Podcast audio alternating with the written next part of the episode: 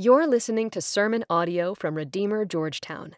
For more information about Redeemer Georgetown, connect with us on social media or check us out at www.redeemergeorgetown.com. I think about the early days of walking with Christ so many years ago now. Um, I had a, a, real appetite for Scripture, and so I was listening to all kinds of preachers on the radio, but I was also listening to Christian songs.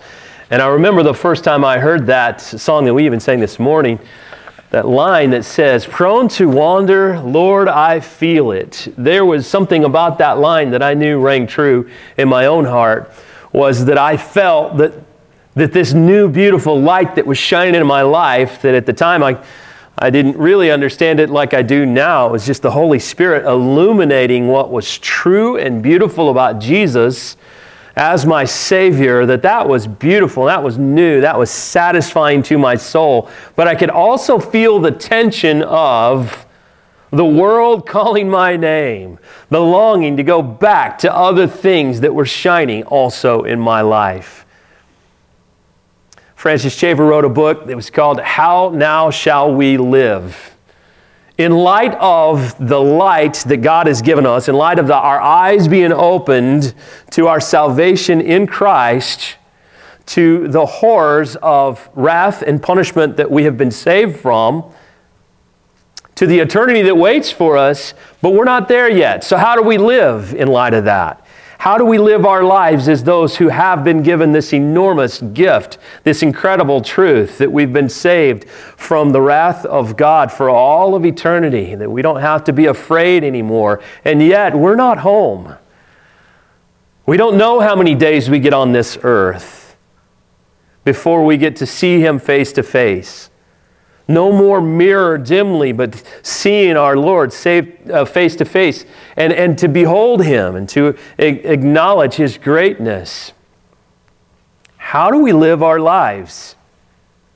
How do we maintain a vibrant, healthy, engaging faith, a life of worship?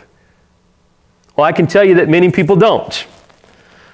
Get Saved, genuinely saved, and there's something in their life that still has a grip on them, some relationship, some way of thinking, some way of understanding success and failure, some sin in their past that because of that they feel so identified and ruined by that particular sin that they never fully embrace their new identity in Christ.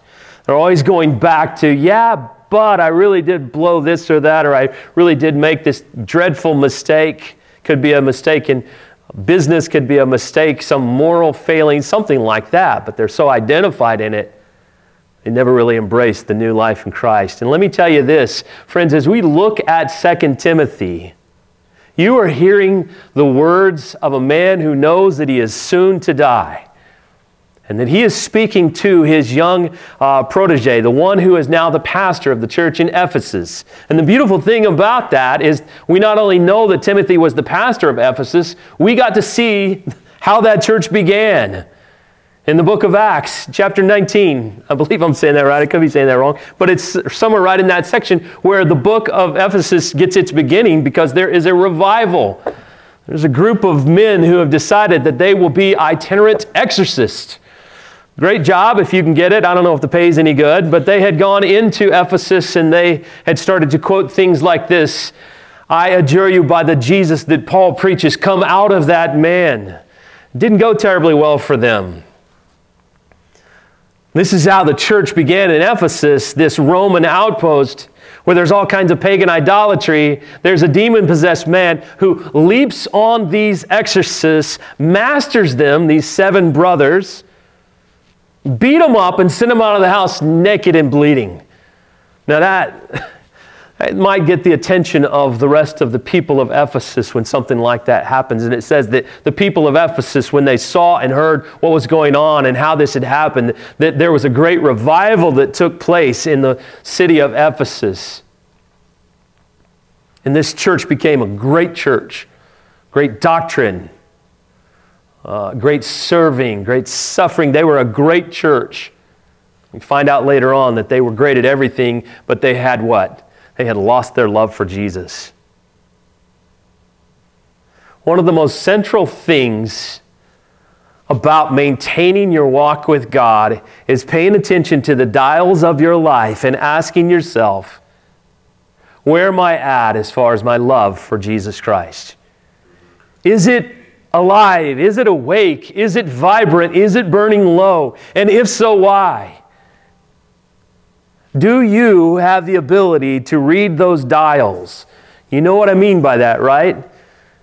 You set any one of us down in front of a, a, like the cockpit of a 747, and that's just too much information, right? You're like, seriously, could all these dials possibly be necessary? Can't we just find like an accelerator somewhere?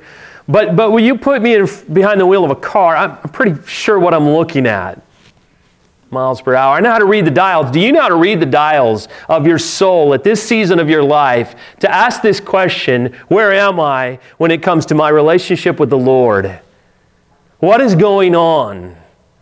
What is it there is high pressure or low pressure in my life right now that is going on? Where am I as far as my love for Jesus Christ? Because I know this, you are also prone to wander, and you probably feel that. You feel that? When you slow down and you think through the Christmas season about what Jesus has done, it's like the flame ignites, and man, you just start to feel the joy of being saved. But somewhere around January the 21st, you start going, yeah, life's just busy. A lot going on work, kids, all of it. Lots going on. And because of that, we lose track.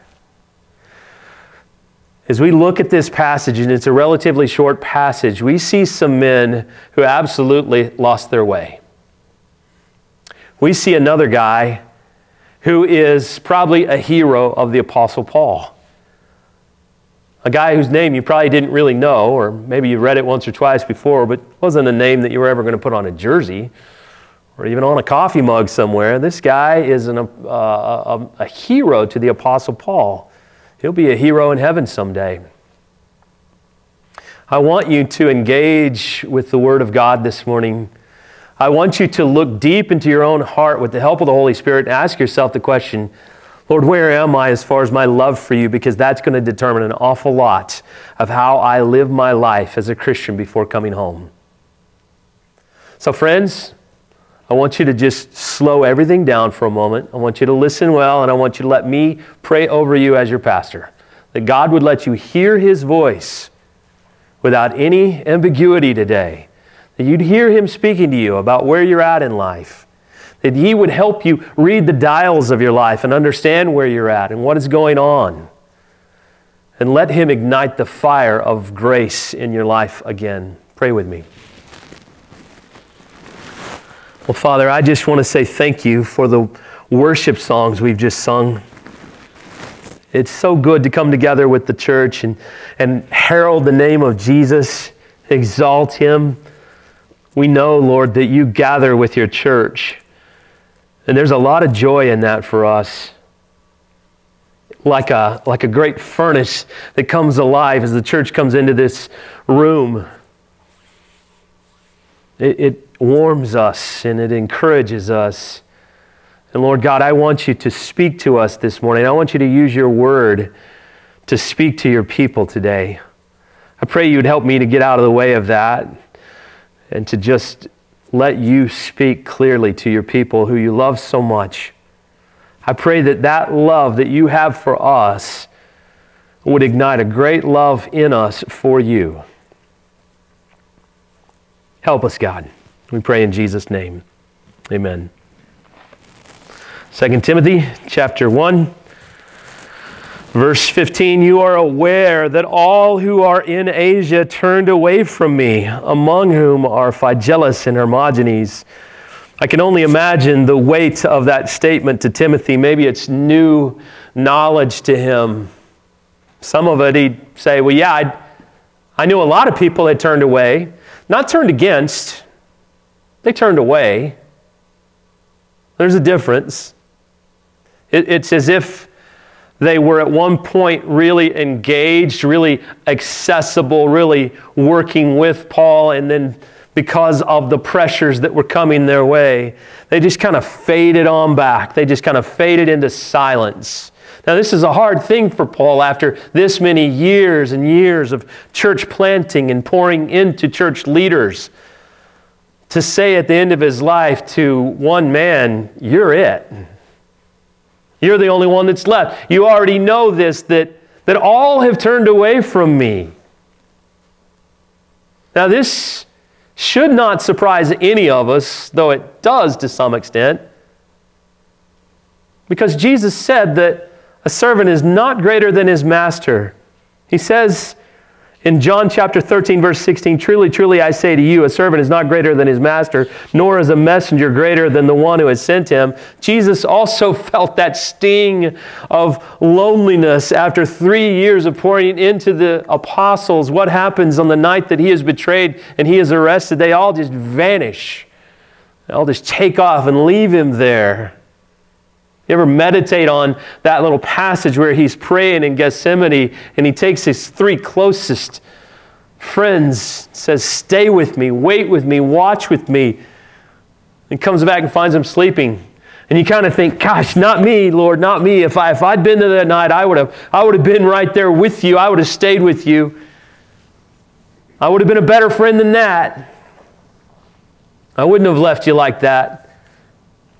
Okay, well, Jesus was left alone that night. Jesus was abandoned that night. Jesus, and the hours he's dying, he's dying alone on a Roman cross, and people have fled from him. And so Paul says here to Timothy, You're the only one left. I, I know it's easy, I do this, maybe you do this also, to look at someone like the Apostle Paul and imagine a super Christian. Imagine somebody that never has this sense of angst in their soul or this loneliness. But this book is really very human in its content. You see the humanity of the Apostle Paul saying to Timothy, Gosh, I'd love to see you again. I would love to see your face again. It would bring joy to my heart. And then he says, Everyone has turned away. Even these two guys. Even them. Now, that might have been the shocking part. I would imagine somehow that Timothy, when he heard the name Hermogenes and Phygellus, he thought, Really? Those two guys? It can't be. Did I lose, did I lose power here? No? Yeah. Sorry. Okay, it's back. Wow, okay. I was about to blame Bill. Those are brand new batteries. They are. Uh, yeah, these two guys, even them, even these two guys. Now you have to know they were probably there on the day when the, the seven brothers got beat up in Ephesus. This guy's a resident of Ephesus. Um, the, Timothy's the pastor of Ephesus. These two guys were probably there for the start of it. These guys were probably the one or two guys that you'd say they would never walk away. Not these two guys, not these two leaders. These guys are amazing. These guys are on fire. These guys are engaged. These guys are courageous and bold. They would never be the ones who would walk away. Yes, they would. And you know, there's not a whole lot of times where you get names in scriptures. I mean, there's quite a few, but if you think about it, all of scripture that will last for eternity future, it will always be there. These two guys' names are mentioned only for their cowardice. That's just not the way you want to get named in scripture if you are going to get named, right? You know? I mean, it, there's coming a point, right? When you're at some feast in heaven 100 years from now, 300 years from now, you sit down and someone says, Hey, I want to introduce you to Phygellus. Phygellus, hang on, I know you. Oh, I know. Oh, okay.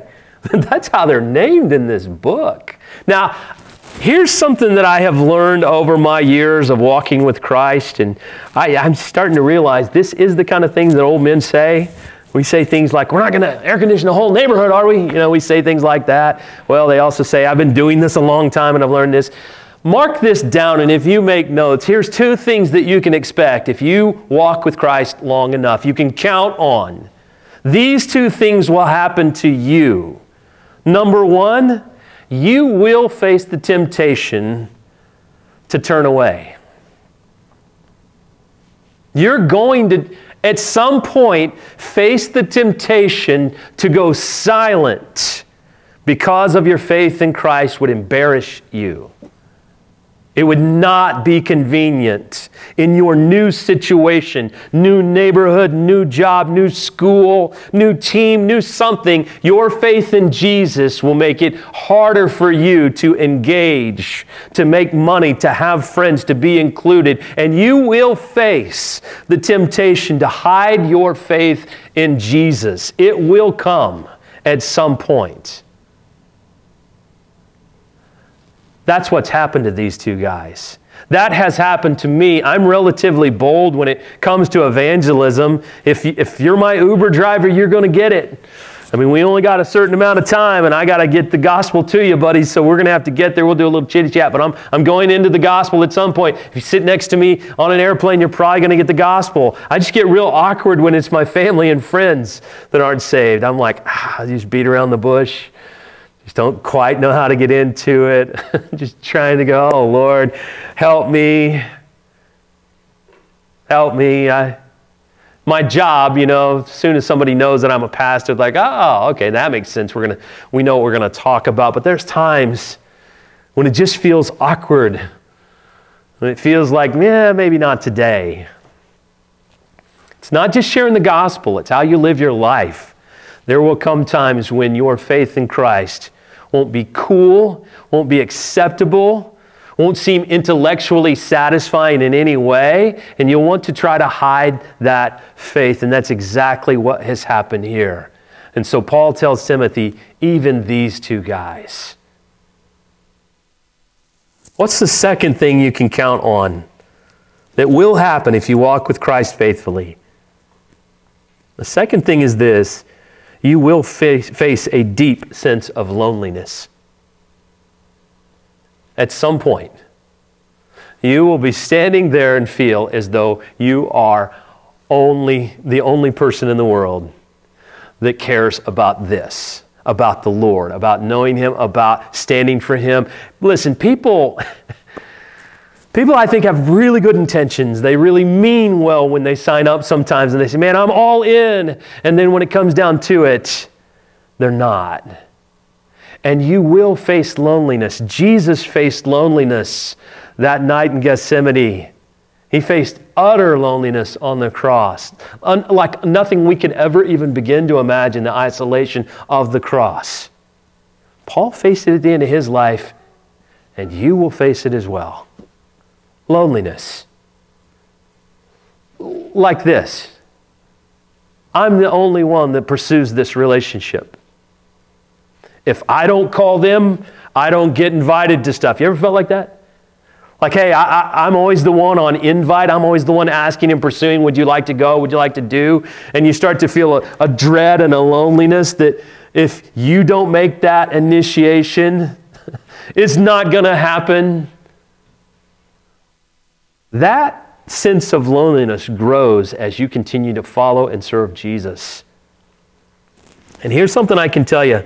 I really believe that that sense of loneliness in my life that I've faced so many times, like we started this church, and one of the things my wife asked me, she said, I don't want to do it alone. Can we invite some couples to come with us? We invited five couples, and some for good reasons and some for reasons I didn't like. We're it. They're gone. This is it. And, and again, I'm not impugning them. I mean, for some of them, I think, man, that was just the way it worked, you know, and I feel for them. There's a compassion for them. But at the same time, that loneliness multiplies as you serve Christ. You will feel it, you will experience it. That loneliness is an invitation to lean into Jesus. See, because He's never going to leave you and He's never going to forsake you. That loneliness, I believe, is actually a shared loneliness. It's his loneliness saying, Yeah, but I'm here. And you got me. So, in your loneliness, turn to him. It will come. People will fade. People will go silent. People will leave you alone, and you will face that loneliness. And here's something beautiful God already saw that coming. Listen to the next verse. After saying, among whom are Phygelus and Hermogenes, he mentions someone else. May the Lord grant mercy to the household of Onesiphorus, for he often refreshed me, and he was not ashamed of my chains. But when he arrived in Rome, he searched for me and earnestly uh, searched for me earnestly and found me. Let's stop there. You can't help but like this guy. As I said, someday you'll be in heaven and you'll be sitting down to a meal and it's going to be Onesiphorus. And you're going to go, hey, hey, yeah, I know you and I heard about you. His name means help bringer. Help bringer. That's a, that's a great name. This guy is walking in as everybody else is walking out. Onesiphorus is a help bringer. And listen, every church has Onesiphoruses. Try saying that fast. Every church has them. You can look around, and if I started naming names, we've got them in this church. You know, we've got those people that when they show up, they are there asking, How can I help? Or maybe not even asking, just doing. They're just doing. They're looking for, ah, this needs done, I've got it. This is what Onesiphorus is the guy who shows up and he brings help. And let me tell you something it is an enormous gift when you find these people in your life. The person who says, while everybody else is leaving, while everybody else is abandoning, I'm going to be there and I'm not going to move. This is a gift of God. This is a, a hero to the Apostle Paul. And let me tell you something about him, this help bringer. He is the kind of guy who we get some descriptions of him here that I think are really beautiful. Again, remember, this is a guy who lives in Ephesus, probably been in that church a long time. Paul says, May the Lord grant mercy to him and his household. I assume that God answered that prayer for Paul. This man, this help bringer, was a blessing to church leadership, to the church, and to his wife and kids. He brought blessing on his sphere of influence because of his obedience to God. Friends, this is something worth thinking about. This guy's obedience became a blessing to his whole household because he had the courage, he had the faith, he had the consistency to stay obedient to God. Paul said, May the Lord grant mercy on him and on his house. So, one of the great things about this, and I want to just say this, friends, as you obey God, as you quietly obey God, when no one but God can see it, you are bringing blessing on those who lead the church and you are bringing blessing on your family. God sees, God rewards. Now, there's a saying, and maybe you've heard this, that you've never seen a mess until you've seen a church mess. You ever seen a mess? Some of you? Seen a church mess before? Listen, there are some that their posture really is not Onesiphorus. They're going to stay, but they're going to fight it out over whether we sing hymns or contemporary. I guess that was a long time ago. That was more of a fight that used to happen. But I mean, I'm talking people will fight it out. They'll show up to vote. They haven't been to the church, gathered church body in years. Man, there's a vote, they're showing up. we're going to vote this person out. We're going to vote this person in. We're going to vote to do this. You know, it's like, oh my gosh. You are not an Onesiphorus. You're coming with an agenda of how do I get my needs met? That's not this guy. This guy's coming and he is being a blessing to those who lead the church. That doesn't mean he couldn't say, hey, time out. That doesn't look right or sound right. But this guy's posture is one to be a help and an encouragement. And that's what he's doing. It says that he will receive mercy. But keep looking at what else it says. For he often refreshed me and was not ashamed of my chains. he refreshed me. When he's around, I feel lifted. I feel encouraged. I feel like I can keep going. I feel like I can keep moving forward because of him. And he did this often. So here's a man who is consistent in his encouragement, consistently looking to serve, consistently looking to build up. And that's what he's doing. He did this often, and it says that also he was not ashamed of my chains. Well, It'd be easy to move right over that, but he says that he also, when he arrived in Rome, began to search and earnestly search until he found me. Picture this man in a time when it would be dangerous just to even know Paul, let alone associate with him and say, Yeah, he's my friend. He is my mentor. He is my uh, pastor. He is my whatever. This guy says, as he shows up into a city where he has no idea where Paul's at, that he will begin to search and he won't give up until he arrives at the destination right there in front of Paul. Can you picture him walking into Rome and praying and saying, Lord, I have no idea where he's at. Please lead my steps. Lead me into conversations. Give me somebody that I can talk to who can point me the right direction. And some of those conversations would not be met well. Some of those conversations, people would probably snap at him or threaten him, and he didn't give up. He courageously walked forward.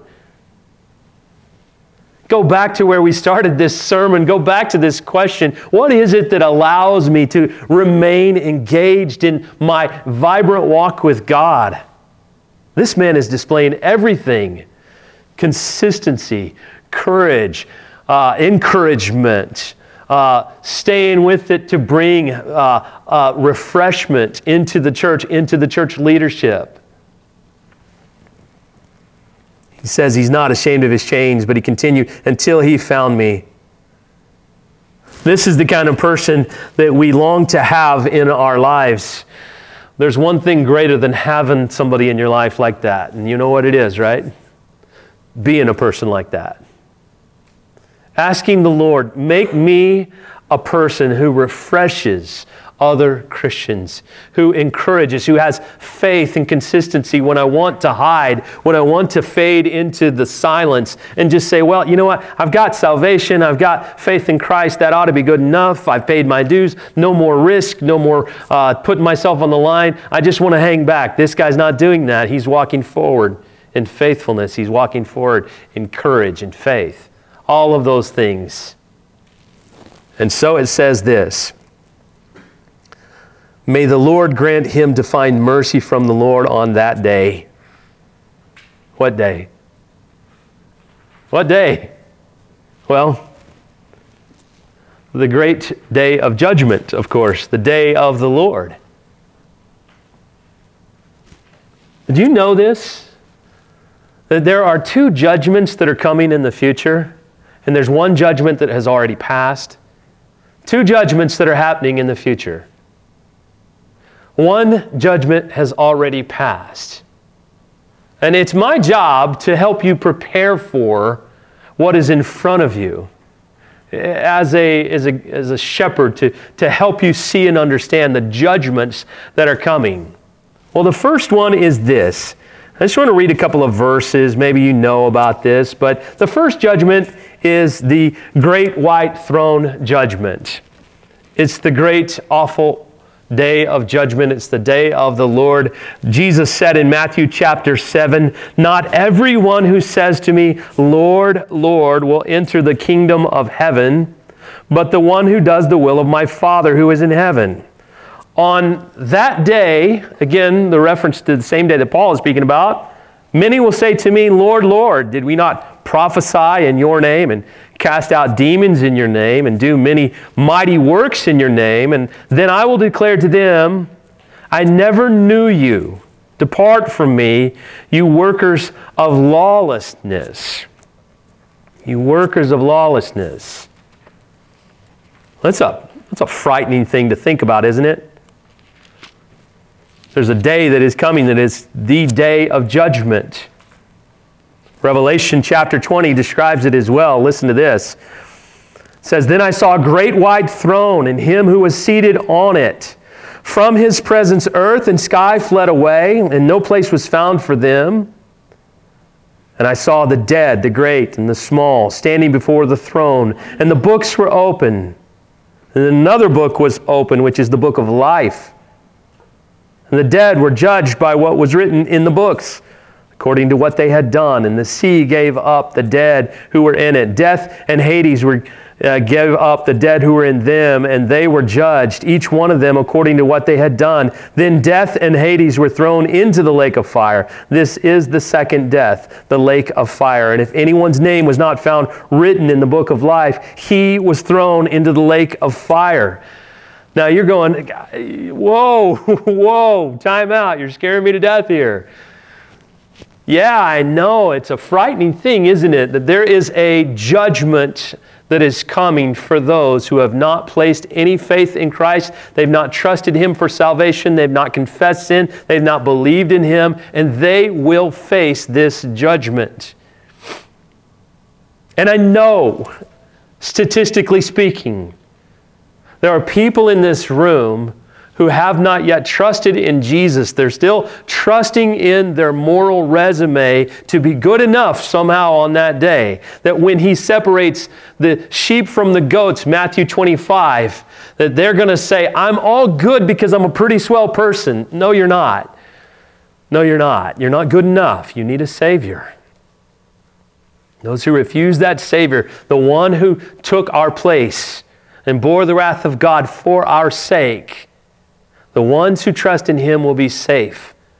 They will not face that judgment. But those who don't have a Savior will have to face him alone without a Savior. And I want you to hear this. The windows of grace are open today. They're open today.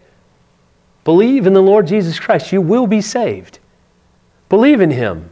Turn to Him. Confess your sins. Ask Him for forgiveness. Tell him you didn't measure up and that you need a Savior. He will save you.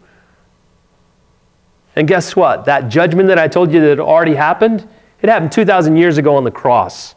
Your sins, my sins, the sins of the world were judged that day on the cross. We were found guilty.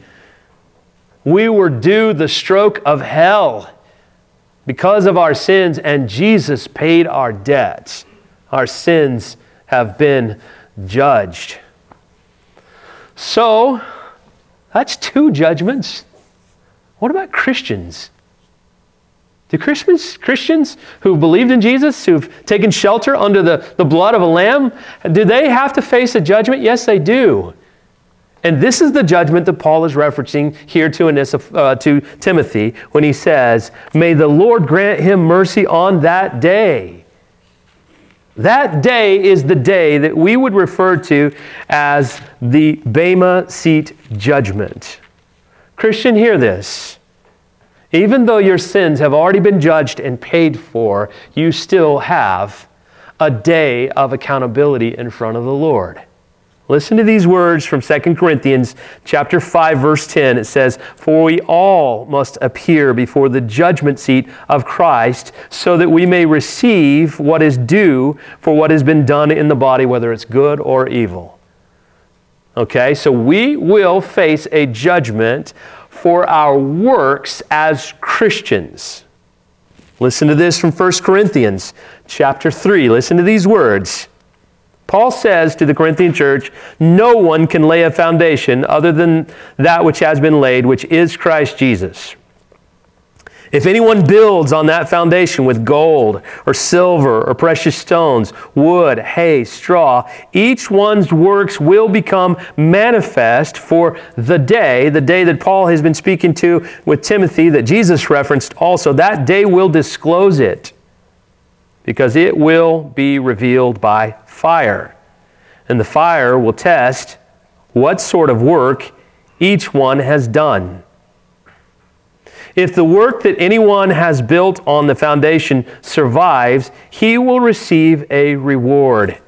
If anyone's work is burned up, he will suffer loss, though he himself will be saved, but only as through fire. So, friends, here's what I want you to hear. My guess, speculating on Phygellus and Hermogenes, I think they're saved. My guess is they're saved. I wouldn't be surprised if they're saved. But somewhere in there, it got ugly, it got hard, and they went underground. And they backed up from vibrant faith that would cost them in this life. And so, Onesiphorus, not so much. This man continued on serving the Lord. And in that day, when the Bema seat judgment happens, sins already forgiven, sins already judged, we will stand in front of the Lord to give an account for the life that we have lived. And we will stand in front of Him alone, and He will examine the way we lived our lives as Christians and you will stand in front of him to gain or lose a reward during that time. So, a pastor friend of mine, Tom Nelson, did it like this. He said, Imagine this silver that is here, that this is part of what is put in front of the Lord. And then you have the rest of your life that is like this it's just all here together, mixed in with it. And on that day, the Lord will take your life, the life that you lived as a Christian, that you were given a gift that God had placed in you that is unique to you your history, your experience, your spiritual gift. And Peter even said this as each one of us has received a gift, so employ that gift as a good steward of the manifold grace of God. Every single believer in this room has been given a spiritual gift. They've been given a place and a time in this particular church. And he says, Now serve me. And at the end of your life, when God goes to examine what you have done, He'll light the whole thing on fire and then He'll go,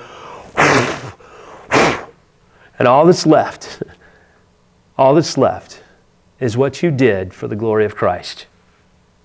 Not for the glory and comfort of yourself, not so that people would recognize and acknowledge and approve of you, but the things that you did that you said, Father, for your glory, I will use this gift. I will engage in the life of the church and I will serve you. And some of you have administrative gifts. Use them to organize the church. I promise you, I need your help. You know, the people that laughed right now, they know me pretty well. They're like, yeah, he does. He sure does. You ever see him try to organize one of these deals? Okay, well, don't ask me to organize one of them. You know, just tell me where to stand. Okay? Uh, some of you have been given the gift to speak. There's lots of different speaking gifts, and, and you should be teaching at some level. You should be teaching our kids, or you should be teaching, you should be engaged in teaching in small group. You have that gift of encouragement, and there's people that need encouragement. You have these gifts of leadership, and God is calling you forward, not for your glory, but for His. And the time is short, and the opportunity is rich. I was speaking to Brad this morning about the growth of Georgetown and just how this area is just growing so fast. And as, as a church begins to serve, and one of the things about being a member of this church is that you find your place and you serve. Every single one of us, every last member is a minister. And you serve and you engage. And as you do that, you will feel the blood pumping in your soul that keeps you vibrant in your faith that grows the church for the glory of Christ.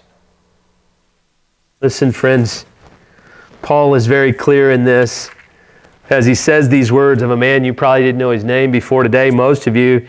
He says, And you know well the service he rendered at Ephesus. Timothy, you know what your church would look like if this guy wasn't there. He served me, he served you. May God grant that man mercy.